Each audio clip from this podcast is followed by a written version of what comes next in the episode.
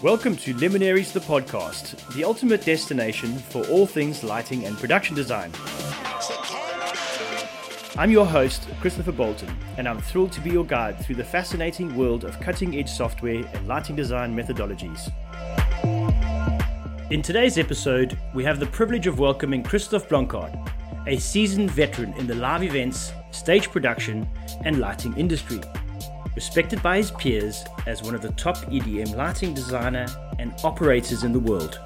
With two decades of hands on experience under his belt, Kristof brings a wealth of knowledge and expertise to the table. Currently serving as production manager and lighting designer for Timmy Trumpet, Kristof is instrumental in ensuring every performance is nothing short of spectacular. Kristof's dedication to his craft extends beyond the stage as he actively shares his insights and skills through operator classes in Dubai.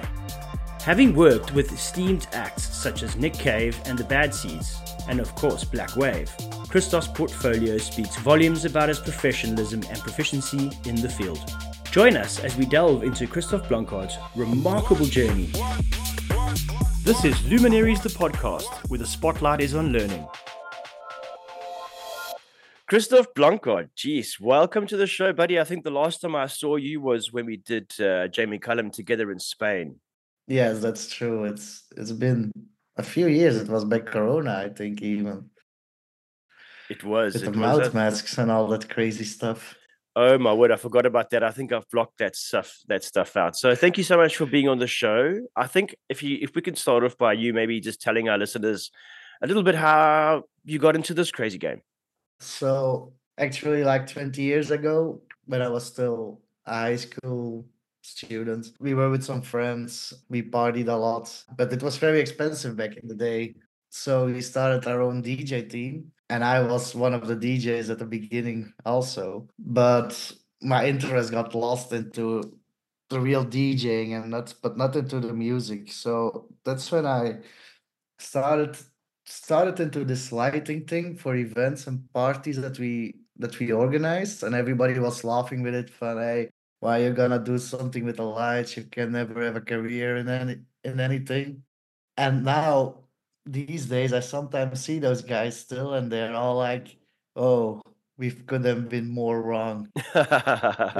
You have the craziest life ever and we are here in our small village so, Amazing. actually, yeah, it was for the free beers and just for fun, actually. That's where it started. So you, so you didn't actually do necessarily any formal training on the job. You basically worked your way up and got yourself to where you are now Yeah. just by loading the truck, offloading the truck, hanging the lights, taking the lights down. Yeah, that's that's where I started, and then we had this thing here in Belgium. It's college thing, but back then it was the the movie academy actually, and there was a lighting part in that also. So I I joined that. It was a three year thing. It was a lot of history and all theoretical courses, and I got lost in it, and I was like, oh fuck this shit. So I quit it with that. I start working in a regular nine to five job. And during the weekends, I start working in clubs and at lighting rental companies. And just, we didn't have offline visualizers or software on the PC. You really need to get your hands on a desk somewhere. I think in those days, I don't even think we had proper moving lights. It was the old scanners and and stuff like that, you know. Yeah, the golden scans and the Mac That's 500 and 600. Oh my word! Yeah, yeah. So, yeah, it's hard work to get to where you are, my friend, from starting out as a DJ. I know because I did the whole DJ thing in the beginning. But you know, if you had to think back, like, what's one of your fondest memories? Which is one of the the memories that really sticks in your mind for when you first maybe got a, a good opportunity or when you were a youngster? What sticks in your mind? Yeah, there's always always this one thing. I always worked for for DJs or with our own DJ team. And then suddenly there was this thing with a cover band, a local one. And they were like, hey, come over, push some buttons. And I'm like, okay, what can go wrong? And I arrived at that gig and they didn't tell me, but it was massive. So it was with a with a giant matrix of bars and with the with the Martin matrix controller back in the days from Oh my word. and stuff. and I was like, "What the fuck is this shit?" but I, I pulled it through. It, it it went it went good, and I, I liked it, and that's when it all got weird and bigger. Jeez, the Martin case, eh, that that brings back a lot of memories. So I've obviously, you know, you've been friends for a while. So I've been I've been following your travels all over the world in lots of very interesting aircraft. Do you keep track of how many flights you do? Yes, I do. Actually, I have an app on my iPhone for it. Okay. It's called the app in the air. It's it's Uh-huh. amazing because it also tells you the delays and all that stuff. App in the air. I'll check that out. Yeah, it can't track the private flights, so it's it does only the commercial ones, and it says that I was for 316 hours in an airplane last year. 316 hours. Oh my gosh, that is so much. Can you believe it? It's still missing, I guess, 80 flights or something. And that's with Timmy mostly that you've been flying in the in the private jets, right? Yeah, so last year, most of the year was Timmy Trumpet, but I also was LD for Dimitri Vegas like Mike. Okay. So I already also did a lot of trips for them, and then the occasional trips to Dubai to give the trainings, up, updates in the clubs. So uh, I'm pretty. I'm sure you can tell some pretty wild stories about what happens in those private aircraft in between places, eh? Actually, not. I'm I'm the king of sleeping in planes. oh, there we go. There we go. I wanted to ask you, how many countries do you think you've worked in? Have you ever worked it out? How many countries? How many cities? I know you've just finished a big tour in South America. yeah, I also have an app for that. Ah, it's course you called. Been. And I've I've worked at this moment at 63 countries worldwide. Wow, that's amazing. That's a big number. Yeah, it's it's big, but now everything starts to get repetitive. Like it's hard to to add more numbers to it. But I'm still waiting for Australia. Do you ever get any time off to actually go and walk around and have a look at stuff? Yes, I always try. It's such a heavy schedule that I'm doing. So last year I wasn't flying back home. I was like, oh, in two days I need to be at the other side of the world. So I chose my city like, oh, I've never been there. So I stayed there for one or two days and then I moved on without going home. That's amazing. That's what I that's what I did a lot. Like last year we we visited the the club owner gave us a gift like, hey, I've got a nice city trip for you guys. And then suddenly we were on the top of Mount Everest. Wow, I saw that. That was amazing. And tell me something. Was that was that the guys from Dubai? No, that was a guy. They have a club in Nepal, and it was like we thought they were shitting around, like, yeah, yeah, they're making fun of us. But we were like, let's wake up and see what happens. Wow, And suddenly there was a car, and there was a plane, and there was a helicopter, and that's it's the amazing. best experience ever. If you don't follow Kristof Blancquaert, you really should go follow him on Facebook. He does some of the most interesting things and and and shows. But out of all the countries you've been, the places you've worked, which is your favorite country? Would you say? I know it's difficult to choose one, but which is one that really sticks out? Keeping in mind you haven't been to Australia. Yeah, that would be that's one of the most favorite to go to at the moment. I always love to go to South America because I love the food over there. We did a thing in Sicily in a huge amphitheater which had the craziest view ever in open air. Amazing. The bird's nest in China is also it's China. It's difficult, but it's still the bird's nest. Yes, Olympic So- Games venue. It's the coolest place ever. That's amazing. That's amazing. I, I was fortunate enough to meet Mr. Sha a couple of years ago when we did our training course in China and we, we managed to fly to Beijing and meet him. And he's actually in his office got this golden model of it that they obviously gave him for his work at the Olympic Games. It was quite special to meet him. So I understand what you're saying. Out of all the places you've worked, which of the local crew did you enjoy working with the most? That's also a, a difficult one because here the European crews are like very professional and we've got all the tools we want. We've got everything at what whatever we need here in Europe. But if you go out of Europe, I think South Africa was one of the most pleasant to work with. The guys, had decent equipment, but they were like very motivated to learn, to help us further. It was a very smooth ride over there. So I, I think that's one of the best. Well, uh, that's fantastic to hear. I think that's probably got a lot to do with why 90% of all the South Africans are now living in either Dubai or Saudi Arabia because they are popular as hard workers and committed people and and that's that's a wonderful thing to hear. And I'm pretty sure all the South Africans back home listening to the podcast right now are very proud of what you just said. You don't expect it. Everybody's like, "Oh, Africa, Africa," but mm-hmm. actually, like Cape Town was one of the nicest places I've ever visited. That's awesome. That's fantastic. Nature is so cool. Yeah, it really is. I do miss it a lot. So I can understand that.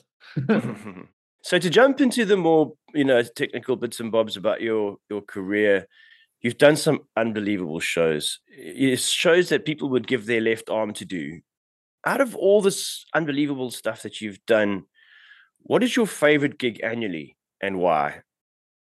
My favorite one is here, actually in Belgium. It's the Rave Rebels techno thing. It's a huge techno setup. The client gives gives me and, and the team like uh, whatever we need. Like when we want to experiment with robots, they give us robots, or they give us a lot of motion. Whatever we want to experiment or create something special with it, they always reserve the budget for it.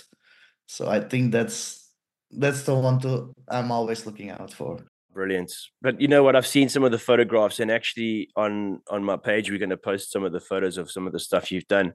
I was always so fascinated by that gig in particular because just so impressive, and you can see that you guys have got carte blanche, and you can actually just like creatively go completely nuts. How many people are at Rave Rebels? I believe it's eighteen thousand. So it's wow. uh I think it's a 16 hour rave.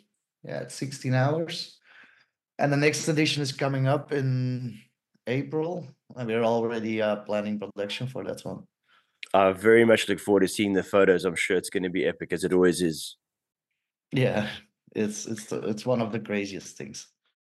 So I think I, I know the answer to the next question, but I'm going to ask it anyway because it's kind of the formats of the show, trying to teach the younger people how do you keep your skills up to date? Which formats and where do you find the information that keeps you on the cutting edge? So I try to go a lot to trade shows because those are the places where you can meet and hook up with a lot of operators in the world or LDs. You meet everyone there, and there you. I most of the time spend like a few hours at the MA lighting booth to meet people, to see what their workflow is, what my workflow is. It's super funny because I started building here in Belgium. I was one of the first MA3 guys. Me and my friends, we merged our MA2 show, fell into the 3 one. And now recently I opened the MA3 on PC software and I just opened the demo start show they have. And it's like actually our start show. You're joking. No, uh, like the LOS you... system that's in there now. It's the live operating system. That one was designed by me and Cedric. I know Cedric Endermans. I know he's also up and coming. I'm hoping to have him on the show a little bit further down the line as well. So I suppose that brings me to my next question: Is uh, I know you've been working on MA3. You were one of the original guys to switch to MA3. Uh, how did you find the transition initially? It was very difficult. And sometimes it still is because the, the software is currently still under huge development. They released already a lot of cool shit. But the thing that's still going a little bit wrong, and I've been talking to MA about that as well, is like the personality, like the, the fixture profiles. The worst thing ever at the moment. In some countries, you just get the knockoff lights, like the Chinese brands, and then it's really a pain in the ass because it's not easy to write a personality in one, two, three. All the new features they have now are just like the recipes and stuff. It's it's so amazing. Do you ever use the GDTF fixture builder to create your profiles, or do you try and build them directly yes. in MA3? I do the first draft in MA3, then I export it into the GDTF builder, and then there I'll make the the last adaptations, the fine tuning actually, like adding images, adding 3D models and stuff. But it, it yeah, it takes a lot of time. It's not like oh, you've got this, give me a DMX sheet and you do it in one, two, three. No, it's not. It's a, it, I, I actually spent a bit of time uh, the last over the last week building a building a drone. Uh, it started in GDTF and then brought it into MA3 and and like you say, there's one or two things about it that I'm not happy with, but I think they from some of the questions I've asked MA, there are going to be some solutions coming our way. In particular, I find working with 16 bits is becoming a little bit uh, bit more complicated. Yeah, I know that you do still use MA2 on occasions. Uh, is is this a preference or is this just availability of hardware in some of the locations? No, it's it's availability. I will never run a show on MA2 again if I don't need to. Okay. because my new start show on on MA3 it's, it's super super fast. But yeah, in some countries it's it's very difficult to get the MA3 hardware or the system if they also have the M- MA3 MPUs and all that stuff. Like the board is easy to find, but the backbone, the, Mm. the the PUs and stuff, that's that's the issue most of the time. And I suppose it's also because of the size of the rigs that you're working on. It's always a thousand plus whatever fixtures, and the, and you need all the MPUs and that and, the- and the racks for that. So so what you're saying is the boards are more available, but the actual hardware behind it, it's not. Yeah, the, the local companies everywhere I go, where where I see my rider, they're like, ah, MA3, ah, for MA2 software. No, and I'm like, no, MA3 software. Yeah, are you real? And then they ask the question like, are you really gonna do it? Because it crashes and this and that, and I'm like, it it doesn't crash. Yeah, I'll show you. it's the most. It's the biggest misconception at the moment, and. I I recently trained a bunch of guys in Adelaide uh, from a company called Novatech, and they are now all running MA3s, all of them, and they have not had one crash. We've the I we always start a support group for my guys so that we can help each other out, and there's been no problems whatsoever. One or two little things that MA got back to me on very quickly. So I think people are just because of how it started are so petrified of of potentially risking a of risking a a failure. The I suppose at the end of the day, the cost of the of the units, you know, they're not cheap. no, they're definitely not cheap. And you can you can say everything about about MA3. I hear a lot of bad things about it, but it's most of the time from people who never worked on MA3. Mm. It's like if you actually worked on it yet, no, but this guy said this and this guy said that, and then I'm like, yeah, but then actually you should shut your mouth because you don't know what you're talking about. exactly. I've been doing huge shows on, on this platform for like two years already, I guess. And I've Mm. never had an issue. Yes, sometimes you need to do a workaround because a feature isn't there yet. But it works. You just have to be a little bit creative sometimes. So this kind of answers my next question, I suppose. Would you recommend that other users take the plunge into MA3? Yes, for sure. Everybody should take a dive in it. And we also have like like groups and we on WhatsApp and Facebook and we all help each other further with it. And if you get the chance, just do it. Even if it's a small show. I'm not saying you have to when you your big show is coming up, oh, I'm gonna switch. That's what I don't recommend. But for sure, the smaller gigs and and build it up. Go bigger and bigger and bigger, and you will see when you've done a few shows, you will never go back again. Absolutely. I, I think that's also if you can get the training done. The training I found when I when I did the train the trainer program, I I straight away was okay, bye bye MA2 because MA3 is the way to go. Let's talk a bit about how you go about designing a tour. You know you're going to travel with it. Clearly, not all the venues will be as big, or will you have the same type of fixtures even? How do you plan so that you don't have to reprogram the show in each city? Um, On MA3, the the recipe structure is the key in in this story. If I have the same features, I just can expand my groups, my grid selections, and it's a done deal. And if I have to more, I just need to update here and there the presets, the grid selection, and everything works. The effects work, everything works. Even if I have 100 lights today, a thousand tomorrow, and 10 the day after, it will all look the same with the same timings, like it should. Yeah, if you're going to do a club tour with all different rigs, you should definitely go for the MA3. No questions asked. So tell me, the MA Start show that we have access to within the MA3 system, is that the exact same show that you're using, or have you developed yours a bit further along the line? We've developed it a little bit further here and there. Like we have a custom plugin that makes our uh, grid selections from uh, directly straight from our layouts. So we've got a little bit of tweaks here and there. But when you open it up, even the colors, the icons, they're exactly the same as we built it two years ago. Is that Uh, a plugin that's commercially available now? Yes, I will send a link to you. Absolutely. Please do, and I'll make the link available to the listeners so that they can have a look at it.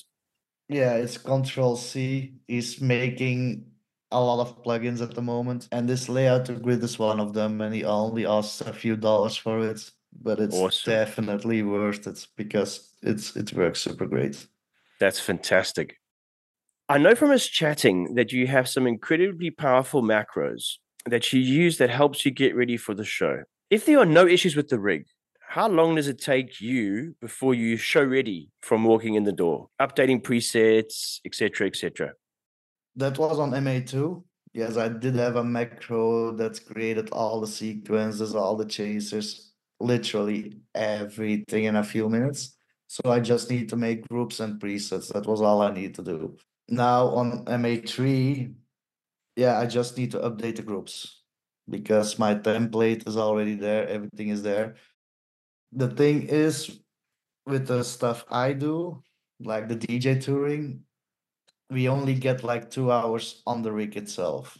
Like we have, we've got two hours to make the show work. If it's That's 100 amazing. fixtures or 1000.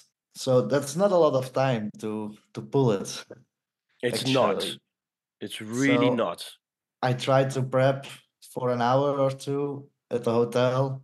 I always ask for a 3D studio time for like one hour and then one or two hours on the set, depending what's possible, and then it needs to be done. So when you say offline studio, are you obviously with MA3, you're just using the onboard MA3 visualizer system, or do you still prefer to work with pens? I'm a huge fan of Depence and Capture, Okay. and I I juggle big between those two. okay. Like Okay. the most festivals in Europe, they have the Depence system in house. And I travel currently with Capture. I have Depence at home in my home studio. But I don't want to carry too much laptops around because I'm running on a MacBook. And I yeah, see. I see. Have you managed to write any similar macros on MA3 successfully yet? yeah, I've recreated literally everything I had before. I must say that you don't need a lot of those anymore. The recipe system is like super, super strong. So I could throw away already a lot, but all the things that weren't there yet, I, I recreated them in the in the first few weeks already. I guess Okay. it's okay. it's actually the same language almost, just a few keywords that changed, but yeah, that's it. Now, I know from having done a couple of shows with you in the past and just being good friends with you that you're not just a lighting programmer and operator and, and a designer, but you actually, on most occasions, take control of all the moving parts of the show the machinery, the lasers, the effects, even the pyros. Do you have extra arms, or do you maybe want to share with the listeners why and how you possibly manage all this data? The why is is pretty simple because I love all entertainment show techniques and I I was interested in every piece of them for my entire life. So whenever I got some free time, I was like, oh, I'm going to teach myself Resolume or visualization software or Pangolin for lasers or the pyro control system. So my knowledge is is pretty wide. And that's also a good thing when you go on tour. When you ask for something at the house guy, like, hey, can you make me this? and then you know when they're fucking around with you because you know it from yourself like yes this can be done and when they say like no it's not possible then i jump in and i'll just do it for myself because i have a clear vision of how the show is and managing all those disciplines in a show i handle it because i have a lot of automatization going on like on the touring shows the lasers would run on time code pre-recorded tracks through a show control. The effects and the pyros are just yeah, it's just a show calling system. So and that's how I combine everything. And then I link everything together in the MA board as well. Like on Rave Rebels, all the lights are tracked through PSN. So the motion is linked to the desk, the lasers are linked to the desk because I want to switch on lasers and lights should go off. And sometimes it's just easier to do it yourself. I suppose from a timing point of view as well, you don't have to get everyone to to be in sync. It's you. Yeah. So when you, when you hit the button, it's going to do everything at the right time for you. That's actually the most important thing. Most of the time, you're the only guy who knows the music, who knows what's going to happen, and it's a lot of data to handle into your head, and it's a lot of stress most of the times. But the effect is just the best, actually. I'm not saying to everybody like, hey, cut down everyone, but or you create a big team that goes on tour. But in some countries, you can't take any chances. Like Yeah. in Asia, you can't just say like, "Oh, I'll cue the laser dude," because you will see rainbows from beginning till the end. that is so true. I, I I know having worked in Asia, it's not easy, but in particular China, because of the language barrier, it's very difficult to to get the information across. That's that's the big point. And in South America, it's the same. So in those countries where I don't, where I know the language barrier is gonna be an issue, I try to grab most of the controls. But when I'm pretty sure that everything will work out, then I'll just leave it to the guys who are on site. But I'm also a licensed pyro guy, a licensed laser operator. So that's that's what saves me a lot in in these strange countries. I also know you like to develop your own machinery, like robots and you know all kinds of insanely cool stuff. And I know this ties back to to the Rave Rebels giving you guys a a blank check, if you want to say that. But what drives your your constant innovation?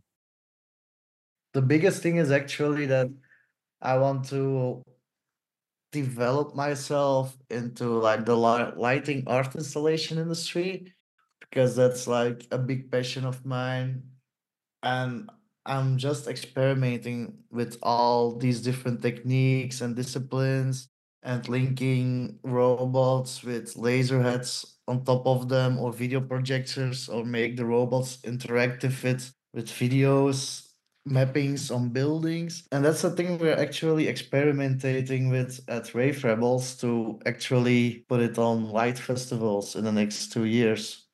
Like we've done some tests with pyro drones and all that shit, which went a little bit wrong uh, because of license. yeah.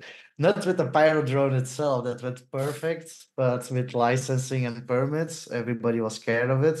Nowadays in Dubai, everybody's doing it, but that's a little project that, yeah, that got lost a little bit.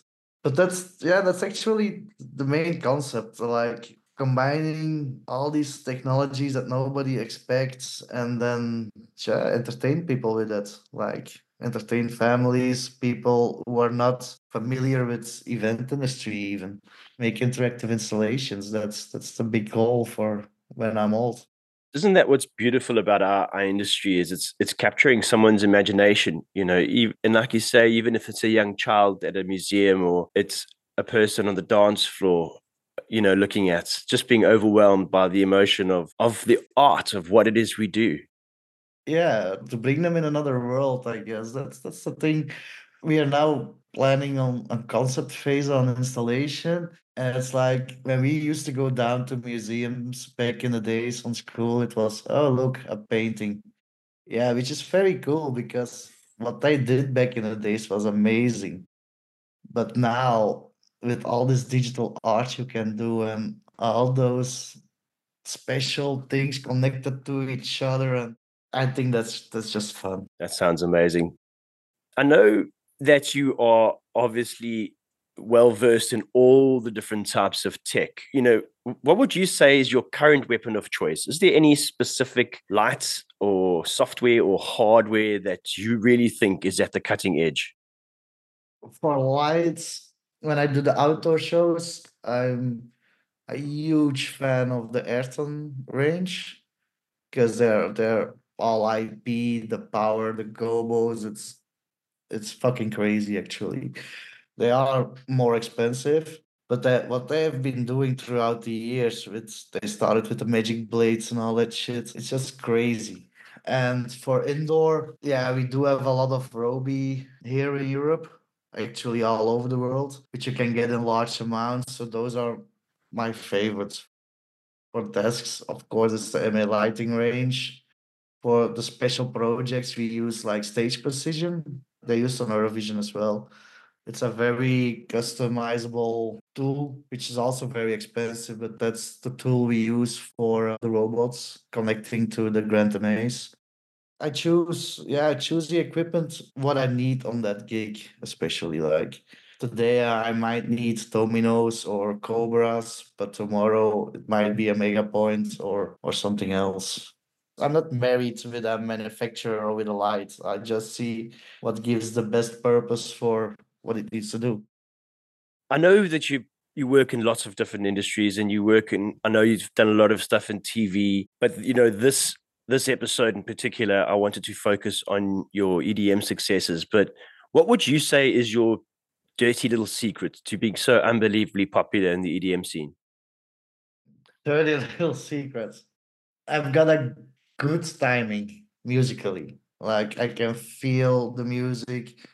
I know when I never heard a DJ play before, it's like I know what he's going to do without even ever hearing any of the songs.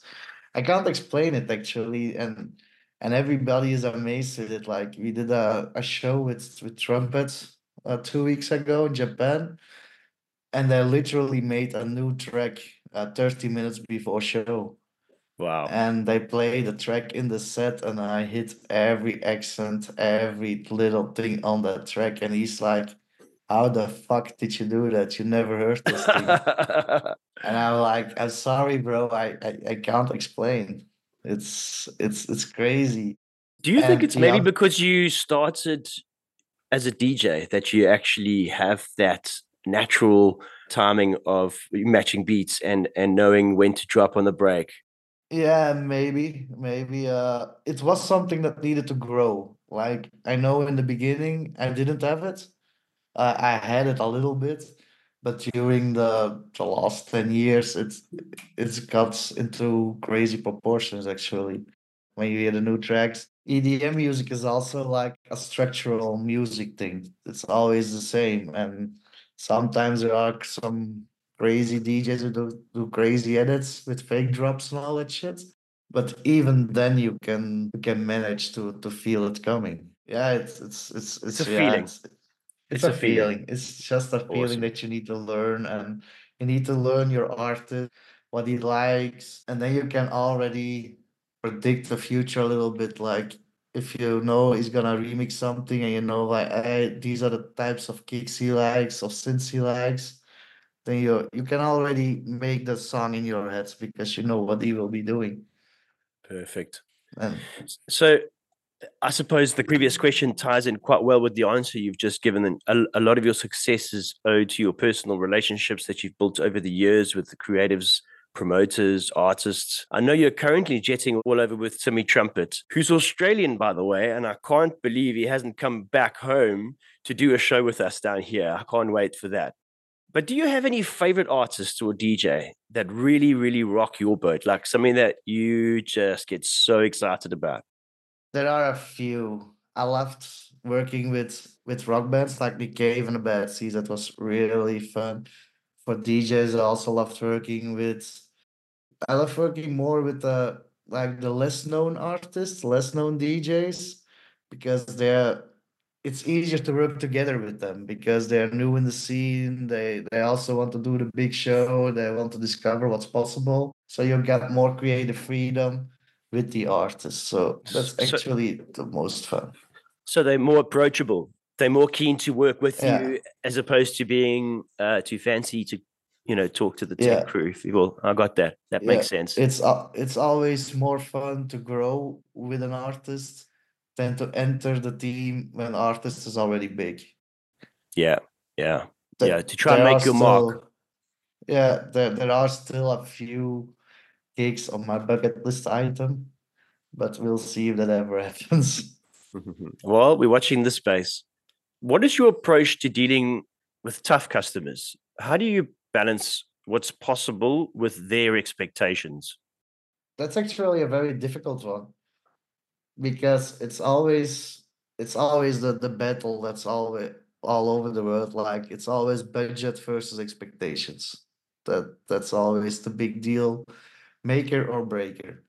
On some projects where we have like let's say the blank check like on the rave rebels everything needs to work because they are giving so much production time so much testing time and then it just needs to work. And it gives it's it speaks into long working hours to get it done most of the time. It gets really difficult when you're cut to a tight budget and the client is expecting the world to move. Then i'll try to explain like hey guys if you want to do this that's the time we need. If you want to do that that's the time we need beforehand even like that's what we also do with Core and Tomorrowland and with all those other big shows. So you actually manage expectations up front um, to Yeah. try and avoid having situations when you're actually in production. Yeah, you always sometimes situations occur during production, but you all I always try to avoid them booking pre-visualization time in it. Like the client can see a little bit of rendering, like how it looks. And if he's like, ah, not what I expected, then you can still make changes to the design, to the programming. But when you're on site a day before show, you're tight. You you can't do a lot anymore. Like you're yeah, you're fucked bet. actually. what it is, it's what it is. yeah, it is what it is. Um, So I know we spoke earlier about what your dirty secret is, and you mentioned timing. Um, I'd like to ask, how would you explain your approach to programming for musicians? I, I know that mostly you 100% busking live for these events because you have to feel the music. But if anybody saw that, they wouldn't be able to tell. And in my opinion, it always looks like it always looks like it's time coded. But what would you say is your secret if you were to share some tricks with with listeners, with younger guys? How should they structure their show to program specifically for music? Yeah, like every yeah, every music genre got its special, got a different programming approach with me. For this EDM thing, everything is like I split everything up. Like I have like a fader for each group of lights that just as a dimmer. I have this live operating system, which you can now see in the Grand MA demo start show, which is very highly flexible. And I always have like the buttons on the sides to build up with a slow effect, another one with fast effects, with strobing effects. So you can always go build up and build up and build up and build up until that drop comes. And I think that's actually the key of it. Like I can make 1000 combinations out of my start show on the spot. And I'm not tight when I see when I go to France and I, for instance, uh, there are more countries that do that but France comes up into my mind because I've been doing a club there, and they had actually had like one fader with all parameters in it. Like this is for the this is for the build up, this is for the break, this is for and for the drop, but it always looks the same because they just yeah. Were so limited to their choices and the system that I use and that MA is recommending now that's just highly flexible and you can just change and combine and yeah create cool shit on the spot while you're actually doing it i'm not fixed to a fixed programmation thing like that fader does this. Mm. Everything is flexible in my show file. So how, how do you keep your tempo? Is it tap tempo? Are you tapping the tempo into the console, or do you are you using the audio inputs to keep the structure to keep the to keep the effects in time? I never use the audio inputs. I even wouldn't know how how it works. Uh, we have the show control system inside uh, the front of house, but that's then just if we automate lasers or show call pyro on it. I even never watch on that screen actually but it's always I tap the tempo or it's just all manual bumps. Okay, so it's manual bumps. So yeah, you do so it's so when you're doing a strobe, for example, is it a chase effect? I know they're phases now, but I'm using old old terminology. Is it the so the phaser? Are you using the actual shutter of the of the fixture, or are you using a chase that is making it uh, making the beam flash? I suppose at the at the yeah, tempo of the song. it it depends on the fixture again. Some fixtures handle the shutters pretty well, some other you need to create on dimmers. So that's always a little thing I need to search. But I have like I call them the stopper buttons. Like it's just individual timing. Like when I hit it, all lights go from left to right, or right to left, or inside out, or out to in. They got like fixed timings on those. And with EDM, if you switch it to no 0.4 seconds in and 0.4 seconds out, like 0.8, then you have a good base tempo for for those stoppers and droppers things. And I have a lot of those buttons with also a little bit of a rate master on it, so I can speed them up if BPMs go higher or slow them down if the BPMs go less. So that's I use that those buttons a lot with fixed timings, individual timings and individual effects like single shot actually like just press it, it goes and the perfect timing and then I'll just manually bump again with other buttons that do a chase strobe or a or a dimmer or a color chase. Share with us what is one of your biggest highlights in your career, the biggest thrill of your incredible journey. There were so many. Let's pick two out of them.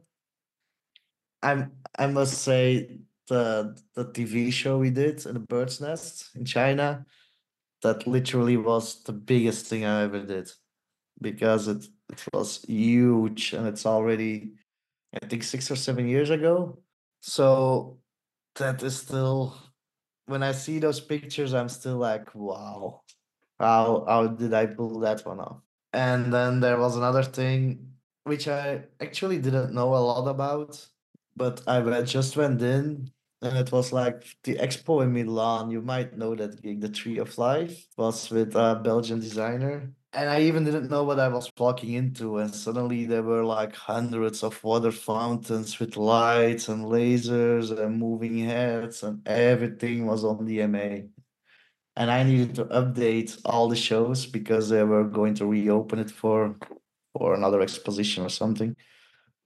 But the result was so cool, and I've I've never done something like that again, and I'm still waiting for another one like that actually with Awesome. fountains and lights and with all disciplines all perfectly scripted. So you also like like myself, definitely not a busker. I used to be a DJ and I can also flash a bit if I need to, but my passion's always been time coding and getting it to be absolutely perfect. And I suppose you've just given me two good examples of different types of shows that one would be technically perfect and the other would be being able to listen to the music and interpret what a DJ does live. And that's what makes you so talented, I suppose, at the end of the day. Yeah, that yeah, you learn a lot from that. And yeah, it's just fun. I also love to do the time code things. I was always like the time code shows, everybody who can program a lighting desk can make a time code show because even a monkey could do it. If a monkey can knows how to program an MA, he can do it. So you say you enjoy time code. If you had to choose between doing it live or having to time code, do you have a preference? Yes, I always choose live. I even got a few clients of me that are standing next to my desk. I even there are some videos of, of shows of mine that are online on YouTube, and then a lot of people are like, "Oh, it's not live. The DJ is playing a mix, and everything is time coded. Look, the lights are perfectly synced. It's impossible." And then I used to respond like, "No, it's not." And then they're like, "How do you know?" And I'm like, I was a guy doing it." I love that. So I always prefer live. I also like time code because in time code you can always go next level. You can do a little bit more, but it also takes a lot of t- more time.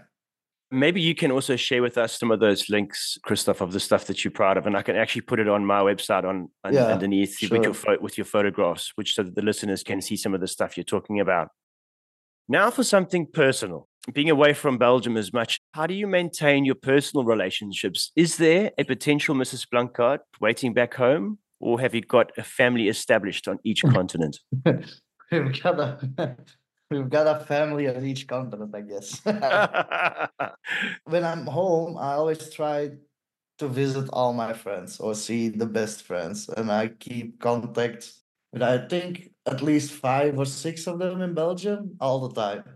Yeah, since I'm actually never in Belgium, except for now, I I guess a few weeks now. I've always yeah, I learned a lot of to know a lot of people around the around the planet. So everywhere we go now, you always meet someone or meet have new friends over there, and it's a special situation. That's Let's awesome. like that. So oh, it's, it is a global family, I suppose, that you're part of. Yeah, and the, the the touring team, it's always the same. Like we are just now with Timmy Trumpet, it's a small team. We are just with five persons. Timmy and Mike, we were with eight, I believe. The other shows I did, like when we do the core shows, yeah, it's a huge team, but it's always the same people that you're on the road with, and and that's what makes it fun. You, yeah, I know those guys as good as I know my family or my best friends that I've known my entire life here. That's amazing. Taking equipment failure out of the equation, have you ever made a mistake on a gig that's really got you into trouble? And how did you deal with the repercussions that came after that? Now, I'm not talking about missing a beat or something. I'm talking about proper mistake. Proper fucking up. Yep. Hmm. Now I have to think actually. There's always that one experience that jumps to mind where you were like so embarrassed. Oh my God, I can't believe I did that. I once put the Pepsi colors on a Coca Cola Congress in the house. that will do it. That was, uh, but it was without a thought. It was like it was there. Like I, I made all the scenes in red and blue because the blue for the house lights. I thought it's cool for a convention setting, and then spots in red. Yeah, it's it's it always works. And then the thing started, and it was like, yeah, a mess that that came up because yeah, the guys came and it was like, hey, this is not Pepsi, and I'm like, fuck. That's very funny. That's very, very So funny. maybe that that's that's one of the things. Um, yeah, the drone story. It's it's also a special story that keeps following me because I was on the right track with that, but we ran out of time. We we invested a shitload of money, and now it's nowhere because the supplier fucked us over. Maybe you want to elaborate a little bit on on the drone story you're talking about. with the drones, we want to make them also interactive. Like the first phase was just flying informations, what everybody's been doing the last years. The second phase was that I would launch fireworks up in the sky, which we also managed to do. And the third phase was like actually that robots from the ground with lasers on them could track the drone fleet. So they would follow and shoot laser beams at the drones, and then the fireworks should ignite and all that shit. But we got into a lot of technical issues and we invested a lot of money in it. And the deadline was getting closer and closer and closer for that project.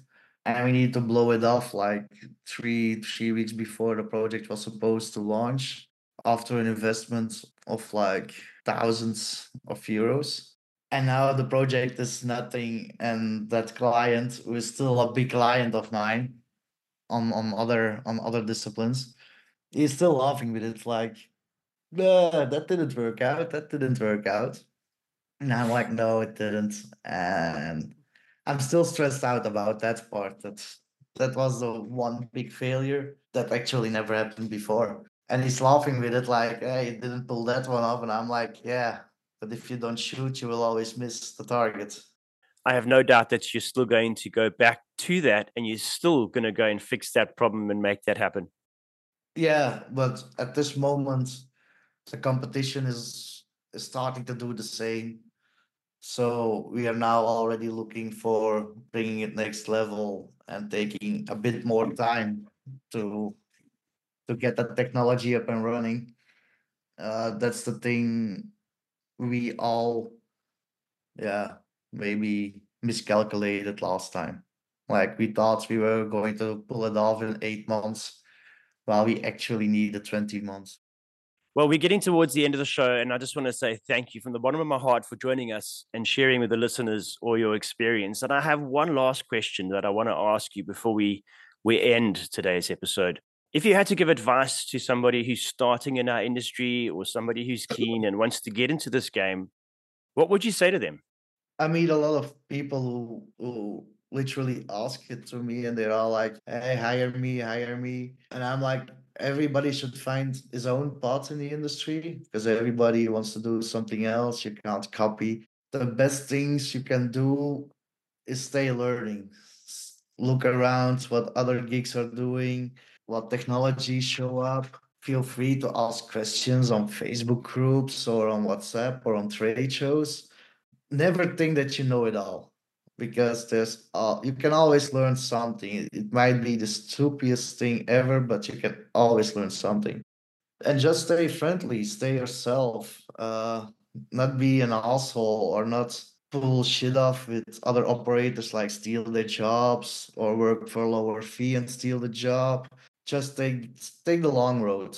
If if you're talented and willing to do it, you will you will get there. But if you take the short road with fucking up other people, and then you're just in for the short run because every you will get a reputation, and it's such a small industry.